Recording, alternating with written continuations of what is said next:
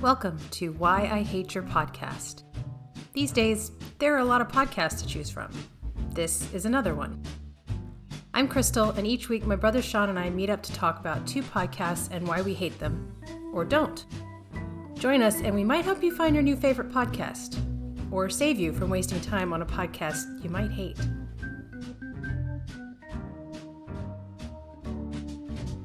First up today, we're going to be reviewing Cautionary Tales. This is a podcast from Pushkin Industries. We've previously reviewed uh, Revisionist History, which is also from Pushkin. This one is hosted by Tim Harford, and much like Revisionist History, it also partners they partner with iHeartMedia for their advertising purposes. The official description of this is we tell our children unsettling fairy tales to teach them valuable life lessons, but these cautionary tales are for the education of the grown-ups, and they are all true. Tim Harford from Financial Times, BBC, author of The Data Detective and The Undercover Economist, brings you stories of awful human error, tragic catastrophes, daring heists, and hilarious fiascos. They'll delight you, scare you, but also make you wiser. So that's the official description. And as it says, this is basically a podcast series which is published in seasons. I think they've had two seasons thus far. I think they're coming up on their third season, which is going to be a little larger than the prior two. And essentially, it is about taking lessons from past historical events slash not even historical events necessarily, but maybe things learned from multiple kind of parallel events or similar events. It's it's a broad I would say they have a broad range of topics to cover it isn't directly here's the titanic disaster and here's what we learned. It's much more kind of nuanced and the events that they choose to pick from are not maybe necessarily the big ones you would think of. Sometimes they're smaller stories but they try to tie them to something that is either currently going on or something that is has happened in recent past. They might start talking about a story that's from 200 years ago and relate it to something that's in the last 50 to 60 years or it might be taking something from 60 years ago and relating to something that's going on today. I honestly don't know how I came to this podcast. I can't remember. Um, I'm pretty sure I heard about it probably probably on another podcast that uses iHeart. I, I don't know. I discovered it when it launched and I did start listening to it. And at first I was kind of eh, meh about it, but I kept listening and I did some, find some value in it. But it's a unique podcast in that it's not it's kind of hard to i mean it is called cautionary tales and it does sort of focus on things we can take lessons from but that's a pretty broad topic right like that's not narrowing in on a specific theme. So it's really kind of a wide range of things that they could talk about. Their most recent episode was Tim Harford reading a chapter, actually the last chapter from his book, The Data Detective, which was kind of interesting. So, in light of them getting ready to publish their next season. I thought it'd be a good time to review this one. I, like I said, I've been listening to it since the beginning, and this is your first exposure to it. Um, so, which episodes did you pick out to listen to? So, just by looking at the uh, the episode titles, went to Fire at the Beverly Hills, Supper Club, and Spreadsheet of Life and Death. And only got through two of them, and there's a reason for this, but we will, I'm sure, hash that out. Uh, but my initial impression of it was that it, it, it's a very highly, it's a well produced podcast. It has kind of this documentary vibe at the level of like 99% Invisible or, you know, Malcolm Gladwell's Revisionist History. There's a really good production value to it. The person uh, who does the podcast, Tim Harford. Uh, Tim, yeah, Tim Harford, yes he's really good at this. And now that I know he's a journalist, that kind of makes sense. This is kind of up his alley, right? It's just telling these stories. They're almost, and I would say they're almost kind of investigative in a kind of weird, not, not so much in a news journalist way, mm-hmm. but I guess more it's of an analysis, right? Right. So I did enjoy the fact of it's really well produced, and the episodes aren't too long either. They're about twenty minutes, twenty to thirty minutes each, mm-hmm. uh, and there's actually like I said, there's two seasons and there's not a ton of episodes. No. Uh, and each episode is kind of its own contained thing. Although I do think that uh, one thing I you had mentioned that it you know it, it comes from Pushkin, but it's an iHeartRadio, and I didn't get any of the iHeartRadio ads on the two I listened to. Really? I, yeah. Well, okay. So the very first episode I listened to, the Fire at the Beverly Hills Supper Club, there was the Pushkin intro, and then there was a kind of a corporate ad for Paycom, but it wasn't like the iHeart, you know, it just cuts in the middle of something and then you get this ad. It, it felt like it was an actually ad that was produced probably by Pushkin, and then the only other ad was a mid-roll ad that Tim actually reads himself for Dunkin' Donuts. I refuse to call it Dunkin', by the way. It just ju- it's I don't know why their name changed to just Dunkin' annoys me greatly, and I have no idea why. So I refuse to call it Dunkin'. But uh, it was a self-read ad, so I mean, and that's a big corporate sponsor too. So Yeah. because when I listen to these podcasts, I usually try to do as little research as possible if I haven't heard the podcast before, so I can listen to it without kind of any preconceived notions of what it's about or how it's going to do. Mm-hmm. And so I was like, okay, well, they don't have a lot of episodes, and they've got Dunkin' Donuts as a sponsor, or Dunkin'. Ugh. And I was just kind of surprised by that. I was like, that's a big sponsor. So I, I figured he must have been known outside of this podcast. So, and I'm assuming he's probably a well respected journalist for the various organizations he's written for When I started listening to it, I was like, okay, this is going to sound good. And then I got really confused by the format of the podcast. Uh, the Fire at the Beverly Hills Supper Club, he spends a quarter of the episode, even more, talking about what he had talked about in the first episode, like rehashing that story. And I didn't listen to the very first episode, but I was like, okay, why are we re-listening to what happened in the first your first episode, right? You already covered that topic. And all in all, the episode episode's only like maybe 30 minutes. He probably spent a grand total of 5 minutes talking about the fire at the Beverly Hills Supper Club. And and what it ended up being is it was an episode more so about COVID than it was the fire at the Beverly Hills Supper Club. That kind of really annoyed me because I was like, okay, I don't understand the format of this podcast now. It, it, what what is the true story to the podcast? So I was really confused by that. Yeah, so I think, and I do recall that episode, and I, I remember listening to that episode feeling like, because it was right at the height of the pandemic, it was right at the height of the lockdowns. I want to say it was published, I don't remember when, but maybe summer of last year, uh, 2020. And I remember listening to it and going, this feels forced. This particular episode, this one in, in particular, feels forced Yes. and feels like they're trying to hastily make a connection from something they already had done the research on, right? So they don't they, they didn't have to do any new research and it, they could just kind of grab that and then cram it and make it fit the the narrative of what was going on with COVID. That one honestly I feel like was one of their weakest episodes. And I think the problem is is that they they plan all these episodes way in advance. Like they they plan a season. They do all of the research, like you said. It's it's very much an investigative kind of journalism project. So there's a lot of research that's done. It's carefully thought out and scripted. And so I feel like this one was one that they sort of crammed together and said, well, we already did the research on this topic a while back. Let's like force that square peg into this round hole. And I mean, there's some relevance there, but it, it really felt forced. I did not like that episode at all because it did feel like, let's hurry up and get something out so we can make a statement about COVID, which yeah.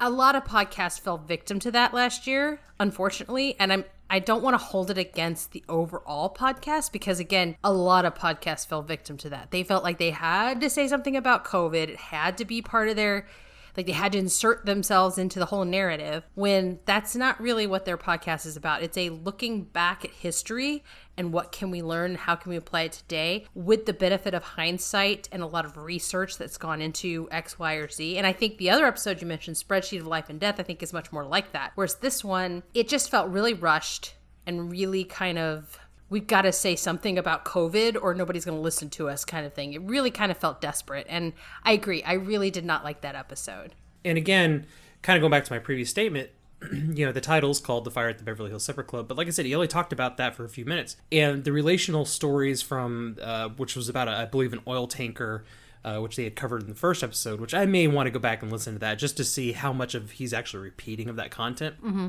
And then with COVID, what makes all three of those stories relatable is very thin. Uh, it- basically saying, oh, well, the fire at the Beverly Hills Supper Club, which I don't know how many times I'm going to say that, you know, it spread very quickly. And it's like, well, it's like COVID, which spreads very quickly. and that's really the only connection between the two stories. right Uh, so, like you said, yeah, forced is an excellent way of putting it.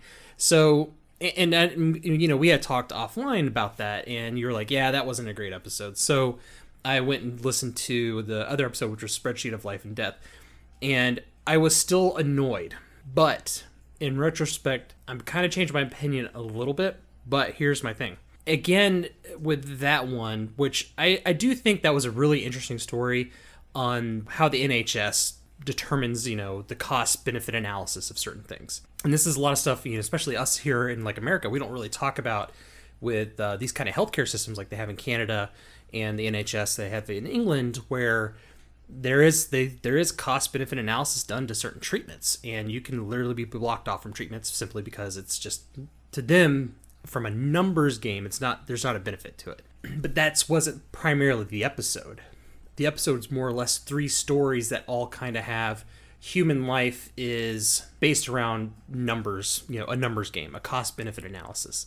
You know talking about the cost of the bombers. You know they were cheaply made because they knew they were going to get shot down. Not really accounting for oh it's going to get shot down and kill everybody inside of it you know during world war ii so there was three stories total that all kind of have the same theme to it so that connection was a little better. But what still annoyed me about it was that he would start off with the the nhs story talk about it for a few minutes and then spend large chunks of time on these other stories and then come back to the NH, uh, nhs story for like one one two minutes and then spend a long time on these other stories and so the actual title of the episode only accounts for maybe if at best 20% of the episode. And so I think that's how I why I was annoyed because I approached it thinking this is going to be mostly about, you know, the NHS, their cost benefit analysis of treatments.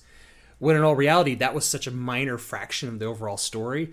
The bigger story is about cost benefit analysis on various other things or industries that can affect human life.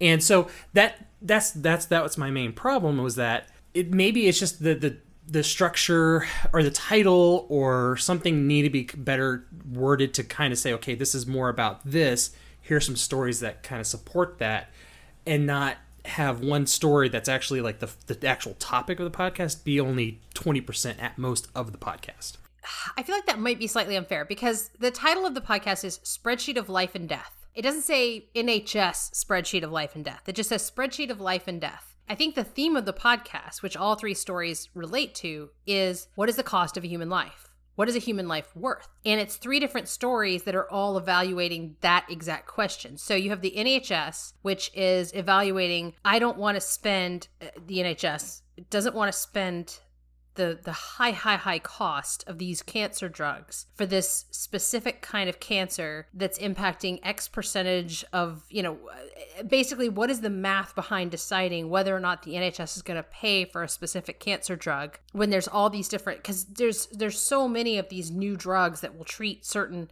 I don't want to say fringe, but types of cancer that have some subset of the overall cancer population, right? If it's breast cancer, everybody's like, oh, well, breast cancer is so widespread that, you know, anything that treats breast cancer is going to be something we want to consider covering. But, you know, when you talk about a specific type of cancer, I think in this case it was kidney, some kidney related cancer. And it was a guy in his 50s who overall was pretty healthy, who was like, why isn't the NHS going to cover this? And it actually ended up becoming political because David Cameron kind of latched onto this as a political football and said, hey, this is bad, and I'm going to do something about it if I'm elected, which he did. He instituted this fund that was specifically for cancer drugs.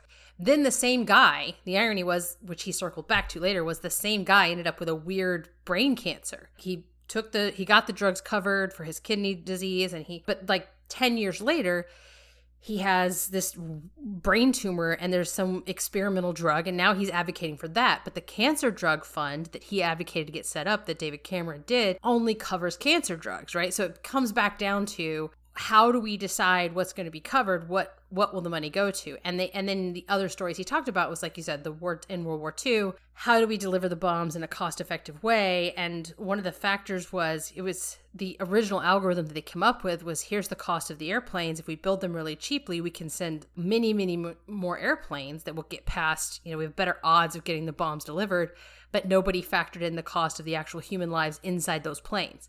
And they're like oh yeah, we got to figure out what that is, but how do you estimate the cost of a human life? And then it goes into the story of how the cost of risk is determined when it comes to human lives. And they, I think they call them micromorts. And so it comes down to how much is a person willing to spend to protect their own life. So things like, am I going to buy a bicycle helmet or whatever in relation to the relevant risk of a certain activity? And so all of those things come back to what is the cost of a human life? What is what is a human life worth from a monetary perspective, which is important to multiple industries. So I get that the original story, you kind of start out with that story and then you abandon it and then for 15, 20 minutes, you're talking about other topics that are similar. And then he circles back to that story at the end. I don't think that's necessarily a bad thing because I think the overall theme was what is the cost of human life? I think maybe it tells me that they didn't do a good job of communicating that maybe in the show notes and or the title.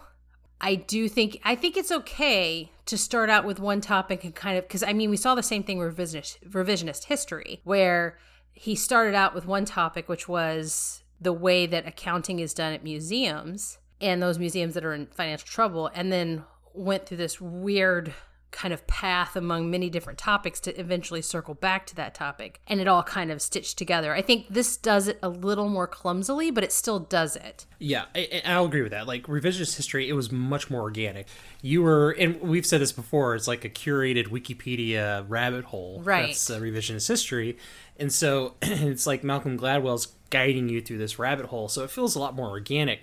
This is just very abrupt mm-hmm. right? Mm-hmm. And because it's so abrupt, it feels very forced. Mm-hmm. And it, it, even then, so let's say if you know maybe all three stories need equal amount of uh, time, and maybe it needs to be paced together much better. But yeah, it did feel very abrupt.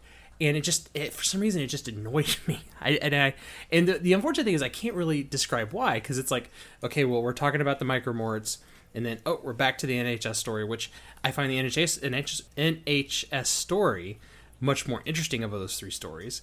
And he talks about it for a minute, and then we're back to the World War II bombers for you know a, for an extended period of time. Mm-hmm. And but again, it's all very abrupt because it, it, and here's the thing: is like it will he'll talk about the micro micromorts, cuts to a commercial, right? Yeah. And then he talks about the NHS thing for one minute after the commercial and then it's the World War II bombers for an extended period of time. And, and there's no organic transition between the three subjects. That's why I was really annoyed by it, and I just it didn't really work for me. I think that has to do with I think it comes down to the writing. And I do think Tim Harford's actually a good author. I mean, I I listened to the episode where it was just a chapter from the data detective and I actually thought it was really good. But I think maybe there's a little less or the, I think there's something about the nature of writing for a podcast versus writing a book that I can understand because th- there's been times listening to this podcast where I would get confused or lost if I if I didn't pay attention for a minute like if I was you know cleaning house yes. and there was 30 seconds that my focus wasn't on the podcast and then I come back and I'm like wait what um and I think the episode we talked about the fire at the supper club Beverly Hills Supper Club was one where I did feel like it was kind of weirdly like it didn't feel like it worked. The the connection and the correlation didn't didn't work for me or it seemed so obvious at a very kind of high stupid level. It's like a fire spreads quickly, a virus spreads quickly. These two are related. It was very kind of awkward and I don't know, I couldn't get any subtext or anything kind of interesting about that. It wasn't interesting to me. So that one just felt, like I said, felt kind of forced. This one I thought was much, much, much better. The spreadsheet of life and death. It's one of actually my favorite episodes of Cautionary Tales. But I can understand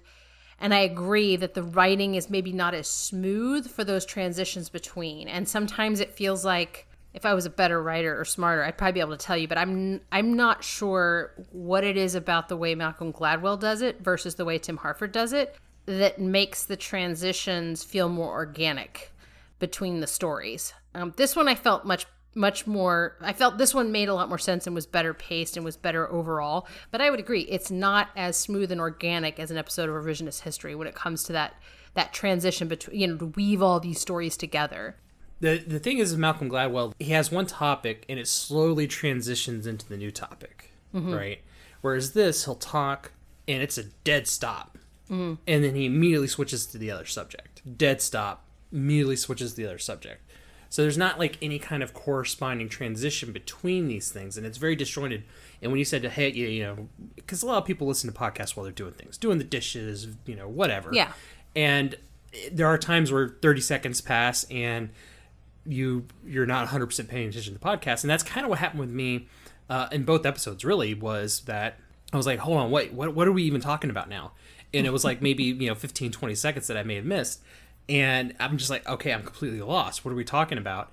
And so that i think that kind of include made the the harsh transitions uh, a little harder to kind of deal with i think Right. So uh, yeah, it, but the thing is, and I will agree, this spreadsheet of life and death was a much better episode. And I actually have that as a note saying this episode's a lot better.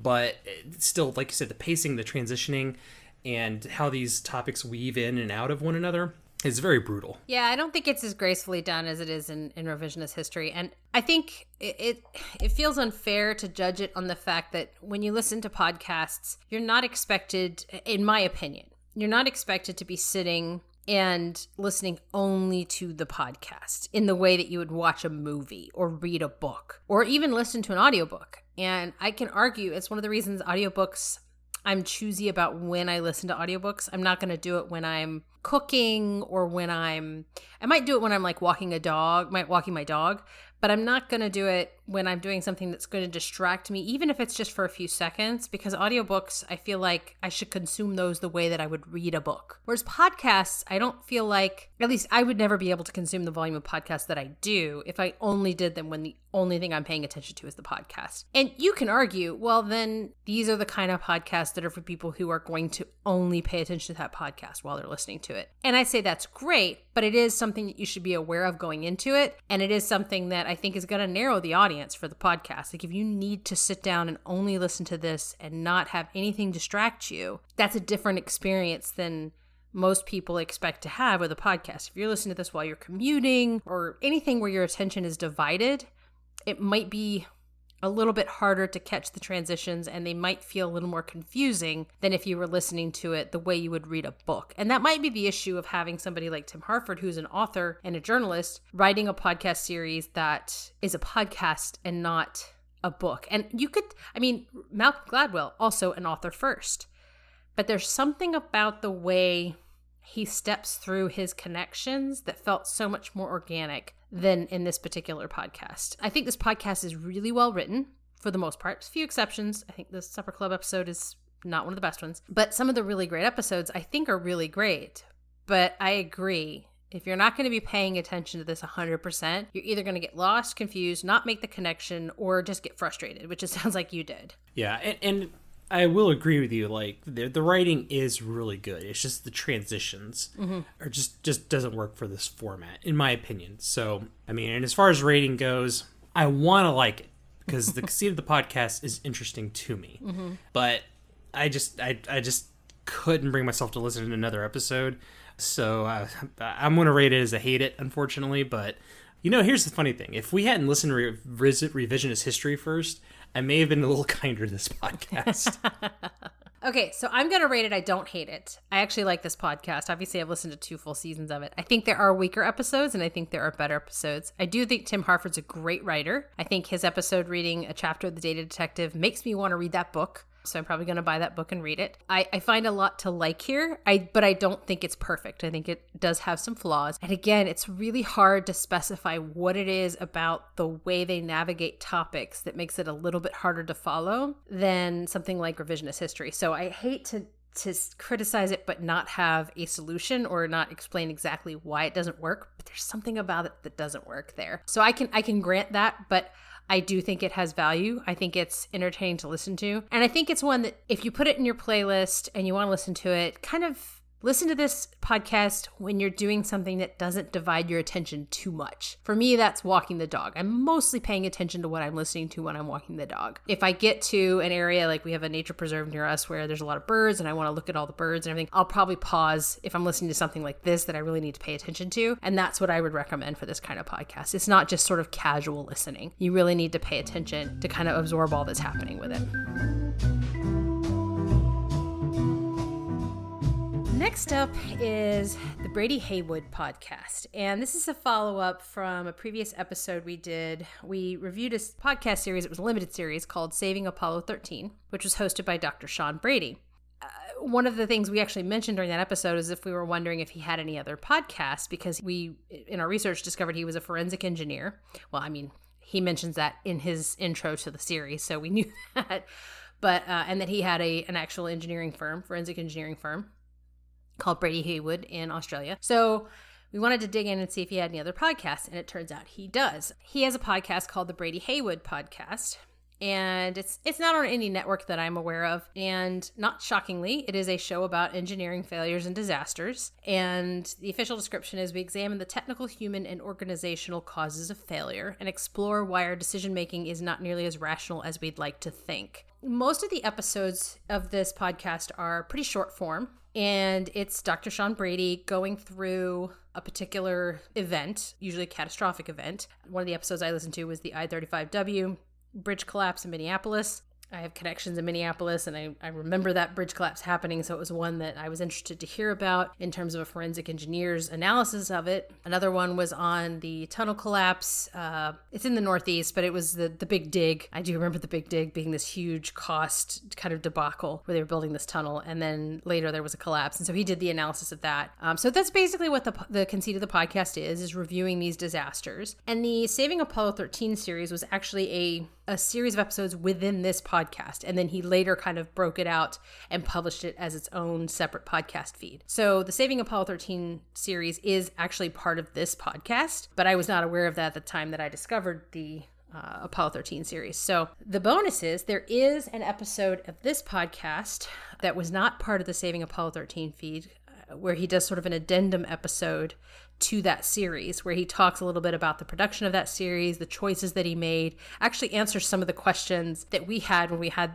when we did that uh, episode of our podcast. And I have to give him a shout out because he did respond on Twitter and kind of answer some of those questions there as well. And that's one of the ways I found that he had this other podcast as well as this specific episode, which sort of dealt with some of those questions we had. And I do want to specifically call out the fact that one of the questions we had was why was there not more of the uh, actual audio clips from, you know, because all of that is available between Capcom and the Apollo 13 mission. And I had speculated that it's because A, either the audio quality wasn't great, and without subtitles, it might be hard to understand it. Speaking from watching the Apollo, uh, Apollo 11 movie, I could see how that might be the case. Or some of those communications, especially between the different consoles, not necessarily Capcom to Jim Lovell and his crew, but within the different consoles, might be hard to get a hold of, or harder to get a hold of anyway. But that wasn't the case. The reason for it, which is totally logical, is that they all sound really boring because they're all so professional and calm despite what's happening around them, despite the danger they're in because they're so well trained, all of their communication, and this is true if you've listened to Apollo 11 in real time or Apollo 13 in real time, which are great websites, they are very, very calm. So he he took the time to answer those questions, but this is also addressed in that particular episode of his podcast. So I wanted to call that out as a follow up to our original review of the Saving Apollo 13. But speaking to this specific podcast, aside from the Apollo 13 mission episodes that he did, it's a really interesting podcast because it's about these kind of architectural disasters and what leads to them. And it's both horrifying and reassuring at the same time. That was my experience in listening to it. So before I get into why, which episodes of this did you listen to? Uh, I also listened to the Minneapolis uh, highway bridge collapse because I, I, do remember that happening, and like you, connections in Minneapolis. So mm. now I wanted to listen to that. I also listened to the I ninety tunnel collapse, which I think that's the one you're referring to. Yes, yes. And I got to give him a call out thank you for naming the episodes exactly about what it's about.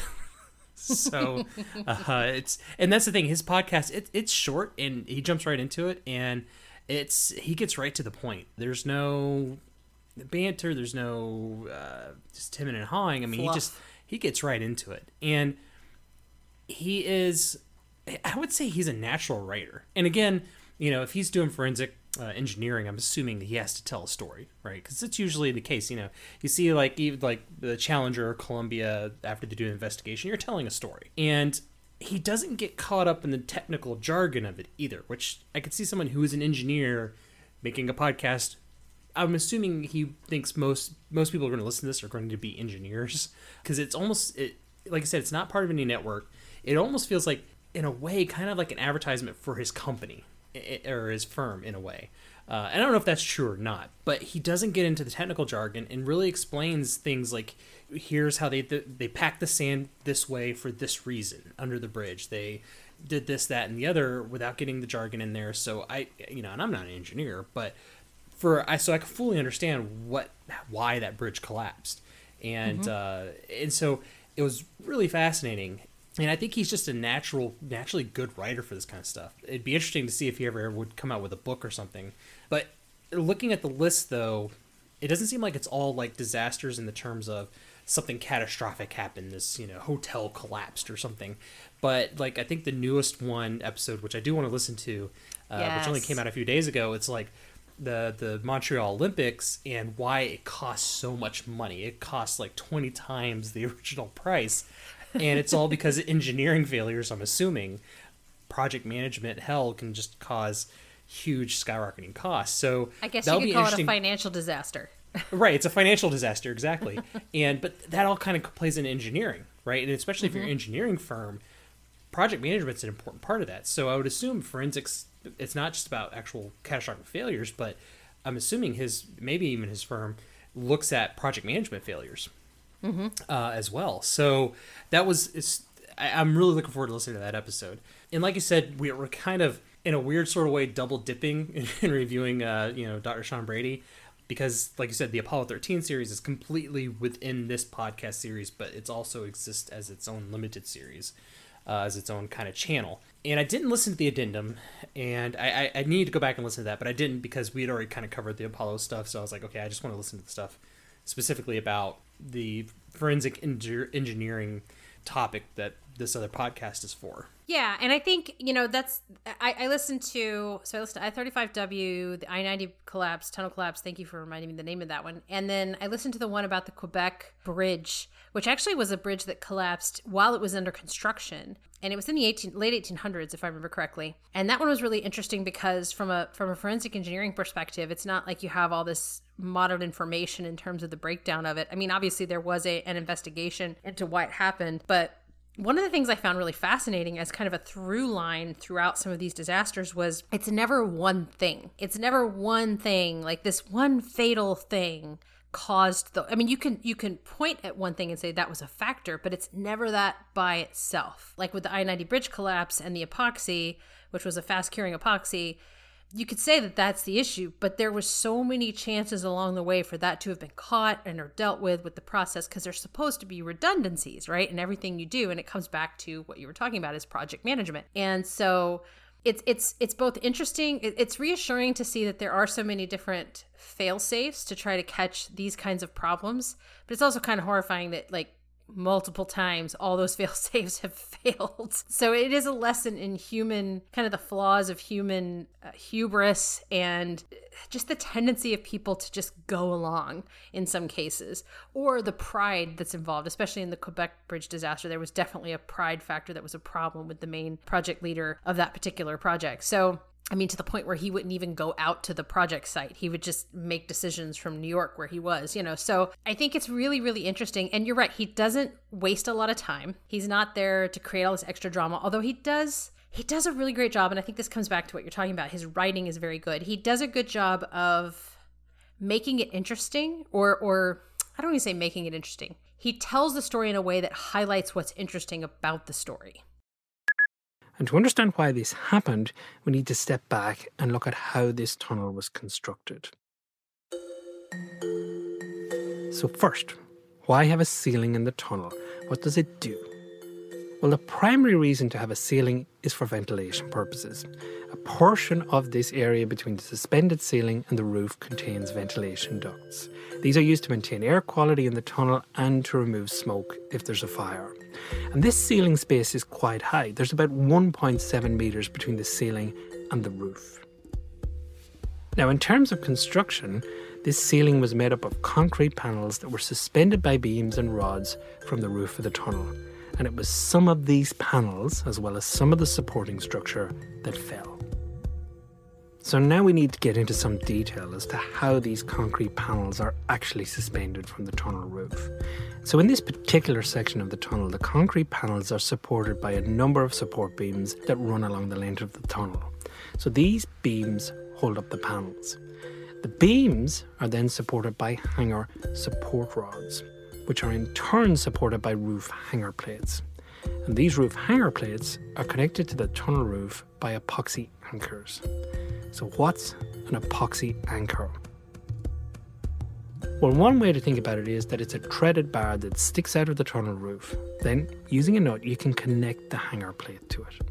So, to install these anchors, you drill a hole in the tunnel roof, clean out the hole, push epoxy into the hole, which is like a glue, and then you push the anchor, which is a threaded bar, up into the hole.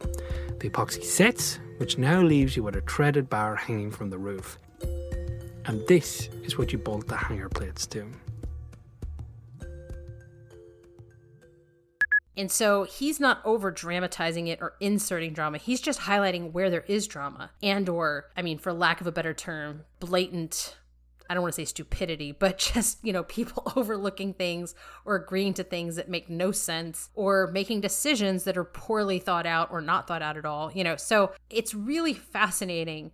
And I've always been fascinated by this kind of thing, but there's a there's a YouTube channel it's a Canadian YouTuber called AVE, and he's an engineer. His channel is not about this, so don't go to his YouTube channel thinking this is what you're going to find. But he has occasionally dipped into when there's been like a bridge collapse or that walkway collapse in Miami, where he'll kind of speculate on, based on what he's seeing in the evidence of the photos and, and in the history of that particular project, he can kind of make some assumptions about what might be the issue. Uh, while I like that YouTube channel a lot, it's hard to follow because there's so much engineering talk. And I feel like this podcast could easily slip into that because this is somebody who's a forensic engineer that's what his firm does. To your point i think his audience is other engineers and or people who want to hire somebody to either project manage or evaluate an issue that they've had or whatever you know whatever it is that services that his company provides. That's clearly his target audience because he doesn't seem to monetize in any other way but it's totally followable like he translates anything that's that's he will use the the proper terms but then he'll explain what he means by those so when he's talking about certain types of you know like the epoxy or the when he's talking about the way the ceilings are suspended in the i-90 tunnel I could picture it in my head as he was describing it. I'm like, oh, okay, I, I can visually see exactly what that would look like, even though I'm not an engineer and I have no knowledge about how tunnels are built he's really good at that. So anybody can just pick this up and listen to it if you're interested at all, even if you're not an engineer, but you're just interested in how these things happen or how these things come together. It's it's fascinating and it's quick. Like each episode, I think maybe they're 20 to 30 minutes max. So it's mm-hmm. not a big ask in terms of a, a time commitment for these. Yeah. And I get the feeling that he's obviously very passionate about engineering and he wants people to be he wants to be able to teach, I, I assume, to people who are non-engineers because again somebody who is an engineer probably could completely appreciate this podcast and they will but even non-engineers can completely appreciate this podcast and one of the things I, I was interesting was that the minneapolis highway bridge collapse like i knew it was because the gussets were too thin like i had heard mm-hmm. that before but he talked about even though how thin they were the bridge stood for 40 years mm-hmm. is kind of remarkable because of these other redundancies Yep. And then he goes into like how the you know the National Trans- Transportation Safety Board versus the actual you know Minnesota uh, uh, governing body. I can't remember the name of it off the top of my MDOT, head. Like, yeah, they just had these little holes and gaps in their sur you know in their uh, in their surveys and inspections and stuff like that that just kind of had certain things overlooked. But considering the flaw, the fatal flaw, there was other redundancies in place that kind of helped stay afloat for 40 years and then there was other failures that happened as well that nobody caught. And, and, to be honest, this is like this is the true cautionary tales in my opinion. Um, I don't know. He just his transition into all those topics is very well done as well. So mm-hmm. his podcast flows really well, and that's and, and, here's the funny thing: like I when the Minneapolis bridge collapsed, that's actually, that's one of his earlier episodes, and you could tell he was still kind of trying to get in the feel of the production. You know, there was no music in the background. Like his intro music was way too loud. I could barely hear him you know his audio quality was you know it was passable but then i listened to the i-90 tunnel collapse and that was post apollo series yeah. and you could tell he has learned a lot about podcasting between his early days to now because you listen to the newer episodes the music is you know the balance is really good his his quality is really good uh his you know he's got background music it's a lot more of an engaging podcast and it, you could tell that he's just he's he's the podcast has definitely matured in a very good way to where it really sounds like a high quality high production podcast now. Yeah and i will say it's it's clearly a side gig right? And and understandably so. this guy has an engineering firm, forensic engineering firm. This is not his full time job. Um, so the frequency of podcast episode drops is obviously uh, kind of all over the place. Um, not super frequent. Again, there was one just dropped, like you mentioned, we haven't listened to, but I do want to listen to it because it sounds fascinating. And there was actually in the addendum of the Apollo 13 episode or series, there was a mention of a potential another big series like that that he was working on that was going to take a while. I think I want to say that addendum episode may have been in 2018. It might have been 2019. I could be wrong. And he said it would be a while before it came out, but I don't know if he's abandoned it or if it's just kind of on hiatus or it's taking longer than he thought, which again, this is a side project for him, so I'm not holding him to any particular timeline. But I'm really excited about it if he is going to do another kind of long form series like he did Apollo 13. He sort of gave a teaser at the end of the addendum episode. I don't know what the teaser means, but it almost sounds like I don't know. It, you can listen to it and decide for yourself. I, I have a feeling maybe it has something to do with Everest. I don't know. It sounds like somebody walking through snow, and then there's this poem that he quotes, and that was sort of the teaser about what that series might be about. So I'm really hoping he's going to do it because I really want to hear it because I think the quality of the Apollo 13 long form series was, was really, really good. But even if he doesn't do it, I think his his regular feed is fascinating to listen to. Even if you're not an engineer, which I'm not, it's just interesting, you know? And and none of it I will say this too.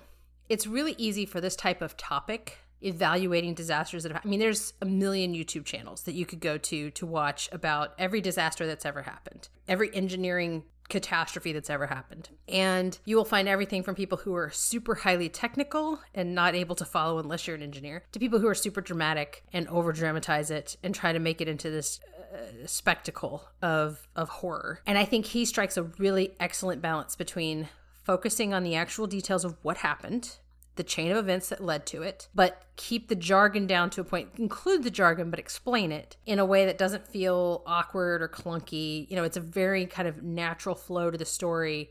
To your point, I think he does a really good job kind of writing the storyline of the of the event and what led up to it, how it happened, what was found afterwards. But it's not dry and clinical. Like he No. does, and and we know this from the Apollo 13 series. He has a great delivery in terms of, again, I don't want to say dramatizing, but just just just a really great delivery style in terms of telling the story. He's a good storyteller. Yeah, and I was thinking that the other day. Actually, I was like, you know, it'd be interesting if he did like another Apollo type series, you know, like on Chernobyl or something like that. You know, That it's another awesome. famous. He mentioned he mentioned Chernobyl as one of the potentials that he'd been asked to do. Oh, yeah, But I don't think that's the one he's doing. But I I agree. I would love to hear his take on Chernobyl. yeah, because I mean, Apollo thirteen. You know, everyone knows that story to some degree, and it's mm-hmm. still fascinating listening to it being told. You know, from him, mm-hmm. and I would really appreciate you know something like Chernobyl or even something where it's project management nightmares, famous project management nightmares like Hubble. The space telescope, Yes. the James Webb Telescope, which was supposed to launch what like ten years ago. I think it was closer to 20 years. i think uh, it 20 really year yeah yes. so that, sh- that should fall into the project management side of engineering catastrophes but yeah i mean there, there's so many major events that I, I- would be very excited to know like what the new project's going to be Yeah, for sure. Yeah, so I think from from a review perspective, I obviously love this podcast. Newly discovered, glad I did. Aside from the Saving Apollo 13 sub story within this podcast, I really really like the actual main meat of the podcast as well. The the forensic engineering aspect of of going through these different events. And like I said, I can't wait to listen to the Montreal Olympics episode because that sounds really intriguing. Uh, and I'm really hopeful he does do another kind of deep dive series. I understand if he doesn't because again, this is a side gig. And and I will just mention as a side note, I don't. Uh, there's not been any ads in the episodes I listen to. I don't think he monetizes it in any way. To your point, I think it's really just a project that he enjoys doing, and probably also kind of helps him get helps his firm get some attention as a forensic engineering firm. But overall, it's a it's a great series. Yeah, I can't recommend it enough. yeah and it's probably pretty obvious to me i, I don't hate it at all to be honest it, it would be nice to I need to see if like he's been in other podcasts because i know you know he had responded to us on twitter which was very nice uh, for him to do that and you know say hey i've got this other podcast. I wonder if he's ever been a guest on another podcast because that would might be interesting. It, i have to make a joe rogan reference. It'd be great to see him on joe rogan but um but it'd be interesting to see him like kind of delve more into like a long form discussion about just like what does forensic engineering entail like just have that kind of discussion. I think that would just be really fascinating because to me, I think we had said this during the Apollo 13 episode. Like forensic engineering didn't even know that's a thing. That sounds amazing, you know? Right, So- exactly. We're both we're both kind of nerdy, so you know that that kind of thing we're just kind of naturally attracted to. But uh, but yeah, I don't hate this podcast. I think it's excellent. And, and again, you don't have to be an engineer to appreciate it. And I think if you find the idea like, hey, why did a whole tunnel collapse? Why did this bridge collapse? Why did a hotel collapse? It, you're going to learn something, which is you know fantastic. Exactly, exactly. Yeah, I think I think going into it, you don't have to. If, if you're just curious, that's all you need. You just need some curiosity, and I think you'll appreciate this podcast. Have thoughts you want to share? Send us an email at whyihateyourpodcast at gmail.com or visit our website at whyihateyourpodcast.com. You can also find us at Hate Your Podcast on Twitter and Instagram. Our intro, transition, and outro music is by Kevin MacLeod and licensed under Creative Commons. Please see the show notes for details.